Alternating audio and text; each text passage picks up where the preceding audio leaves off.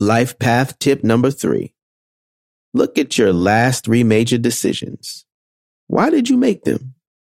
More importantly, who did you make them for? Stay tuned for all new episodes dropping every other Monday on your favorite podcast platform.